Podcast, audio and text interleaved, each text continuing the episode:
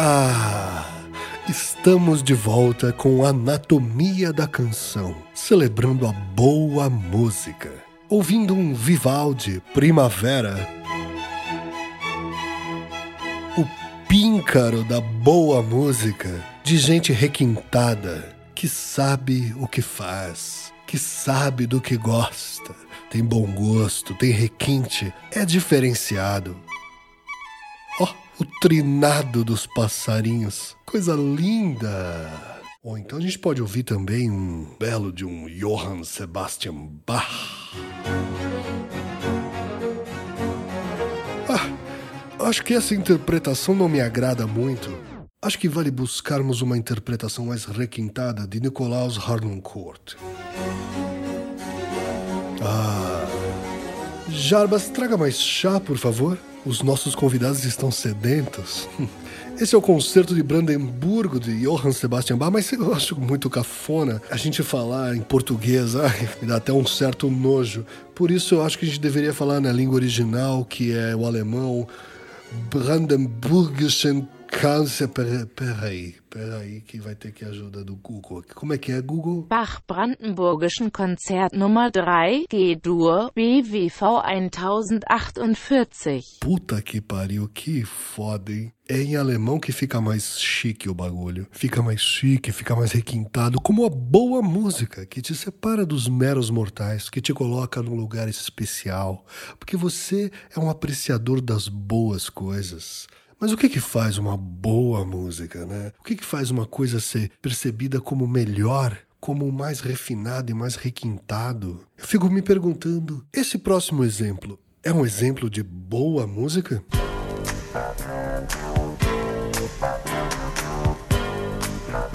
Conhece? O que será? Você sabe o que, é? Fazer glu-glu. Mon amour. Tá usando outras línguas. Vem, meu amor, vem, meu chuchu, vem bem pertinho, fazer glu-glu. Glu para mim, glu para tu. Vem, meu amor, I love you, take it easy. Yeah, yeah. I love you, take it easy. Oh, yeah falando em inglês e antes na canção a gente teve um mon amour, é quase um poliglota. Isso denota muito requinte e muita fineza nessa canção. Esse é Sérgio Malandro, poliglota do pop. Agora chega de brincadeira, vai.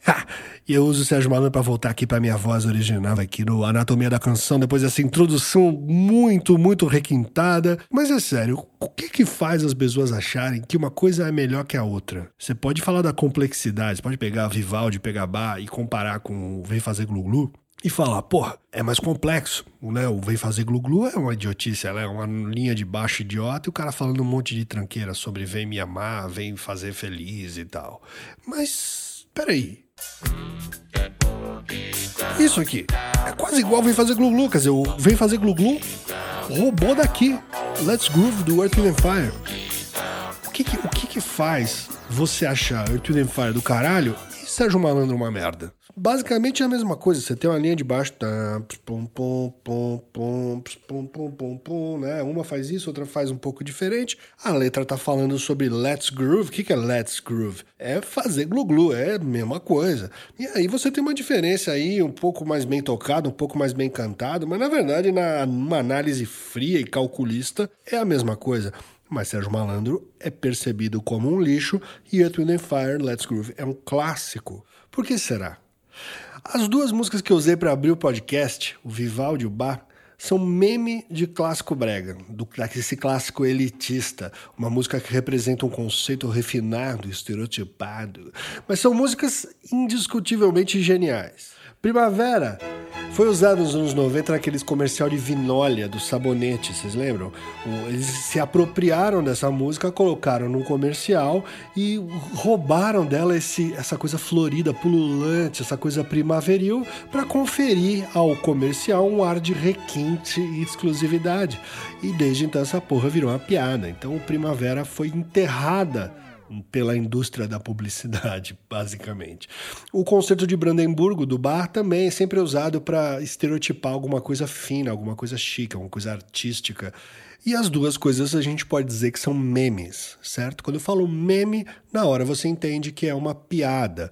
Mas meme não é piada. Eu queria me debruçar sobre o conceito de meme para a gente poder entender essa história melhor. Quando eu falo meme, você pensa numa piada, sei lá, o raio gourmetizador. Vocês lembram desse meme? Quem não lembra, vai no, no Instagram do Anatomia da Canção, que eu vou postar lá. Vou fazer um highlight chamado episódio 202 e você clica lá e você vai ver. Basicamente, o que é o raio gourmetizador? É uma piada onde você intercala duas fotos de comida com um chefe no meio soltando um raio. A comida, então, ela se transforma em uma coisa gourmetizada. Basicamente, você está perpetuando a ideia de ser enganado de resgatar uma situação em que você pagou por uma coisa mais refinada ou diferenciada e aquilo era igual a um prato simples, a uma comida simples que você paga dois real. A gente está fazendo piada com pessoas que gostam de pagar mais caro para sentirem que elas são especiais. É basicamente a mesma coisa que eu fiz no começo do podcast, colocando Vivaldi falando da boa música. A gente está apelando por um repertório comum entre quem está fazendo a piada, no caso eu, e você que é aí que está ouvindo. E quando a gente está fazendo um meme, é a mesma coisa. O meme do raio gourmetizador, você precisa ter noção de quem é o Gordon Ramsay, que é um chefe onipresente. Mesmo que você não saiba quem é, você já zapeou pela TV e já viu ele nos últimos 20 anos. Você precisa ter no seu repertório a ideia do raio transformador de ficção científica, tipo o raio do encolhimento. Então você precisa ter assistido desenho animado, basicamente. E é mais engraçado ainda se você já tem conhecimento dessa situação de pagar mais caro por uma coisa que você poderia pagar mais barato, ou alguém que você conhece que gosta de fazer isso. O fato de ser engraçado é um detalhe, mas não é determinante para isso ser um meme. Olha só que louco. Na real, eu não sabia muito bem o que é meme, não sabia definir, e aí eu fui pedir ajuda para os universitários. No caso, meu irmão, Caio Vassão, que é pós-doc, ultra foda, megazord das galáxias, um monte de coisa aí, e numas conversas com ele, ele me explicou a origem do termo meme. Um cara chamado Richard Dawkins, num livro de 1976, chamado Gene Egoísta, ele define meme como a contrapartida cultural do gene. Resumindo o livro de um jeito bem mequetrefe, basicamente a razão da vida existir é o egoísmo do gene em se perpetuar. Então, tudo que move a vida na Terra é essa vontade do DNA se perpetuar, do gene passar para frente. Aí, ao ser questionado sobre como que ele explica desdobramentos culturais do desenvolvimento, da evolução, ele levantou essa história da, do meme, que o meme é o gene da memória. Daí o nome, né? Gene da genética, meme da memória.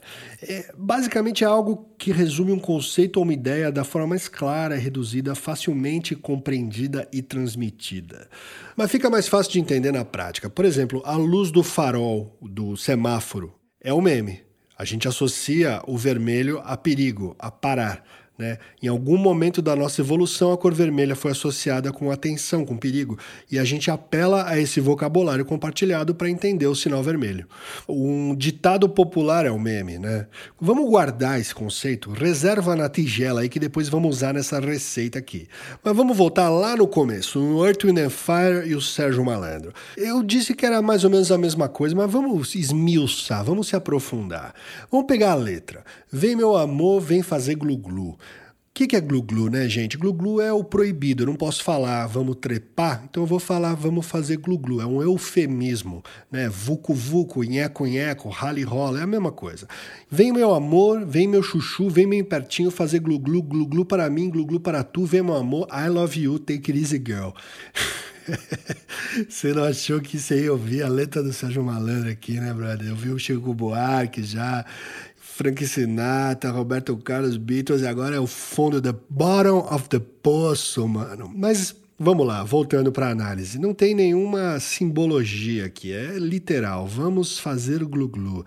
E aí tem outra parte, oh yeah, oh yeah, o que é que você quer, take it easy girl, o que é que você quer, o que eu vou lhe contar, eu quero te amar, eu quero beijar, quero apertar, quero botar no meu coração essa gatinha cheia de emoção. É uma pérola realmente da música nacional, né? Vamos pro Let's Groove. Let's Groove, o que é Let's Groove? Vamos dançar, é um convite à dança, ao movimento. Let's Groove tonight, share the spice of life. Oh, temos aí alguma coisa, hein? Temos uma simbologia, uma metáfora. Vamos compartilhar o tempero da vida. O que é o tempero da vida, neném? É a coisa que faz a gente se aproximar, é uma coisa que apimenta uma relação, é? Aí a próxima frase, baby slice it right. Hum, fatia direito. Fatia o quê? Vamos lembrar que isso aí é final dos anos 70, começo dos 80, a droga do momento é a cocaína. Como é que você prepara uma cocaína bem preparada pra galera se dar uma fatiada legal? Então, talvez o tempero da vida seja isso aí que ela vai preparar para todo mundo grovar, todo mundo viajar a noite inteira. Tem uma coisa literal na letra de dançar, de se movimentar, mas sempre tem alguma leitura que você pode ir para o lado sensual, lado de envolvimento. Mas comparando o Sérgio Malandro com Earth, and Fire, você vê que o Sérgio Malandro ele tem uma literalidade no ato sexual e o and Fire tem uma metáfora ali entre dançar e se envolver, não chega a ser tão explícito, mas é claramente uma música de envolvimento também. E tem um pouco mais de profundidade, não é uma obra-prima lírica, mas tem um pouco mais de substância, né? Não só na letra, como na composição como um todo. Tem mais pedaços, as melodias são mais definidas, tem um B legal que prepara para a volta. E a produção é bem melhor, né? É claramente inspirada uma música na outra, né? O Sérgio Malandro é inspirado no Earth and Fire e eu acho que esse é o fator determinante para você entender ela como pior, porque é uma cópia barata, é a cópia barata do camelô, é a versão made in China do Earth and Fire. Olha só, dois memes que eu acabei de usar para você. Eu não preciso ter que explicar o que, que é. Eu falo cópia barata do camelô ou made in China, você já imagina aquele tênis com quatro listras escrito Ardidas ou aquela bolsa Chamel com M. E eu não evoquei essa ideia do camelô, da cópia barata do made in China à toa. No momento que você consegue comparar as duas músicas, porque uma foi derivada da outra, você já percebe aquilo como um embuste, como um golpe. A gente tem casos de compositores que criam obras derivadas de outros. Por exemplo, a Sinfonia número 1 um do Brahms, ela é baseada no tema da Nona Sinfonia do Beethoven, como uma forma de homenagear o Beethoven, de homenagear o mestre e de homenagear uma obra que ele adora e derivar desse tema toda uma outra sinfonia que não parece com a sinfonia original. Mas aqui nesse caso, a gente tem um riff que é idêntico, a sonoridade é igual. and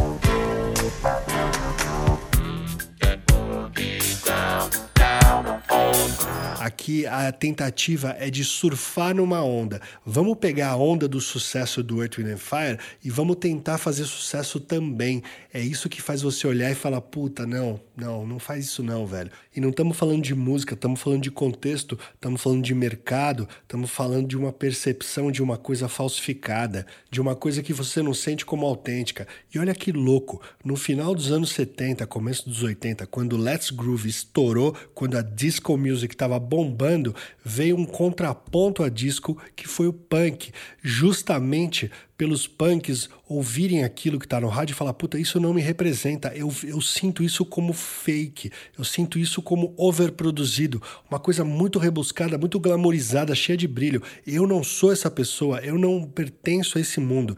E aí os caras trazem três acordes, guitarra zoada, uns gritos e uma coisa que deveria ser percebida como uma música inferior explodiu e influenciou toda a década seguinte com a sua simplicidade e o seu minimalismo. Se a gente for analisar musicalmente, nota por nota, você vai falar, porra, é um tipo de música, entre aspas, inferior. Não é a boa música, mas é a música relevante para aquele momento cultural e principalmente social que a gente estava vivendo. Então, uma música teoricamente inferior é desejada justamente porque ela simboliza algo novo. O fato de ser rotulada como pior faz com que ela seja percebida como melhor. E percebida como melhor por quem? Por quem queria negar o que estava estabelecido, para quem queria negar o disco e falar: puta, eu não quero mais isso, eu não quero isso que está tocando nas rádios, eu quero buscar algo novo. Então a sua posição perante aquilo, perante a sociedade, perante o que te é apresentado, é o que vai fazer você perceber uma coisa melhor ou pior. Se você quer estar na moda, então você vai ouvir o que todo mundo está ouvindo. Se você não quer estar, se você quer contrariar isso, você vai buscar outra coisa. E não tem uma regra, não tem o certo e o errado, tem a sua posição perante isso. Percebe que a gente não está falando de qualidade musical, de complexidade de letra, a gente está falando de contexto social, de aspiração, de desejo, de vontade, de frustração, de lembrança.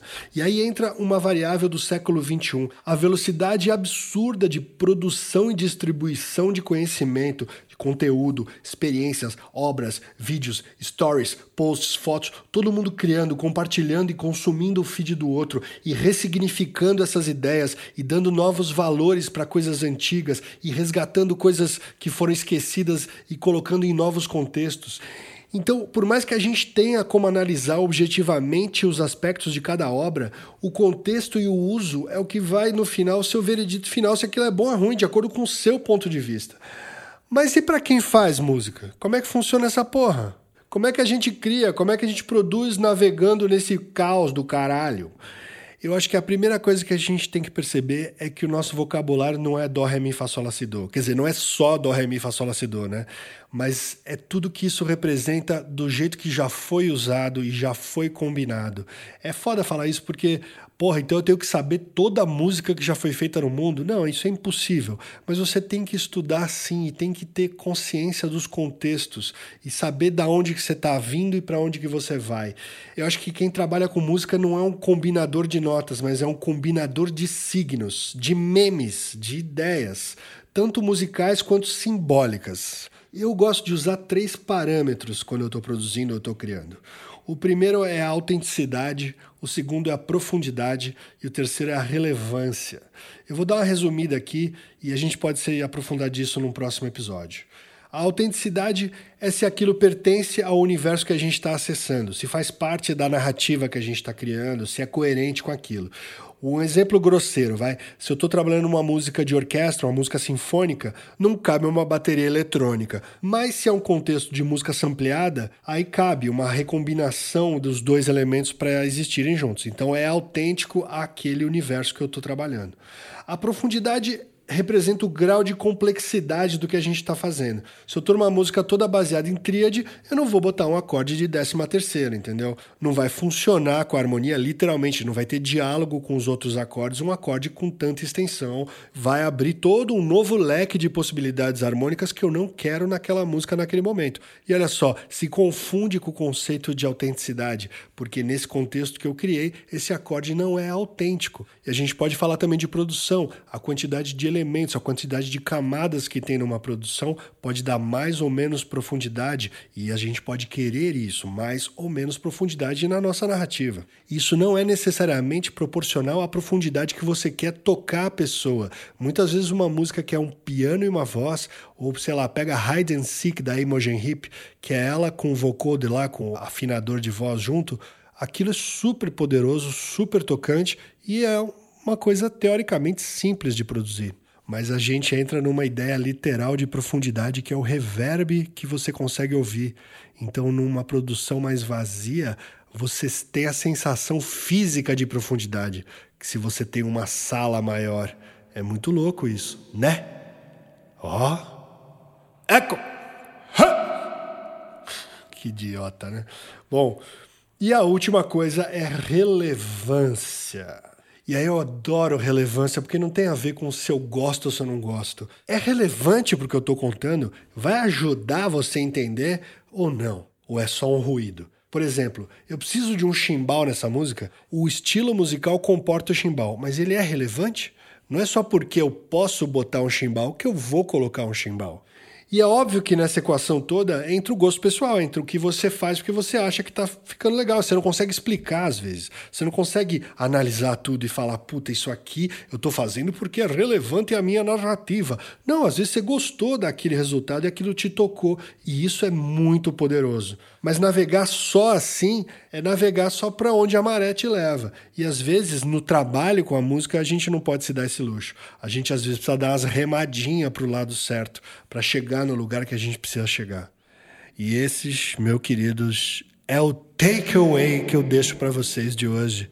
Essa ideia louca de que a gente não pode controlar tudo, mas a gente pode criar parâmetros para tentar controlar e tentar fomentar a nossa criatividade ela funcionar de um jeito que seja foda.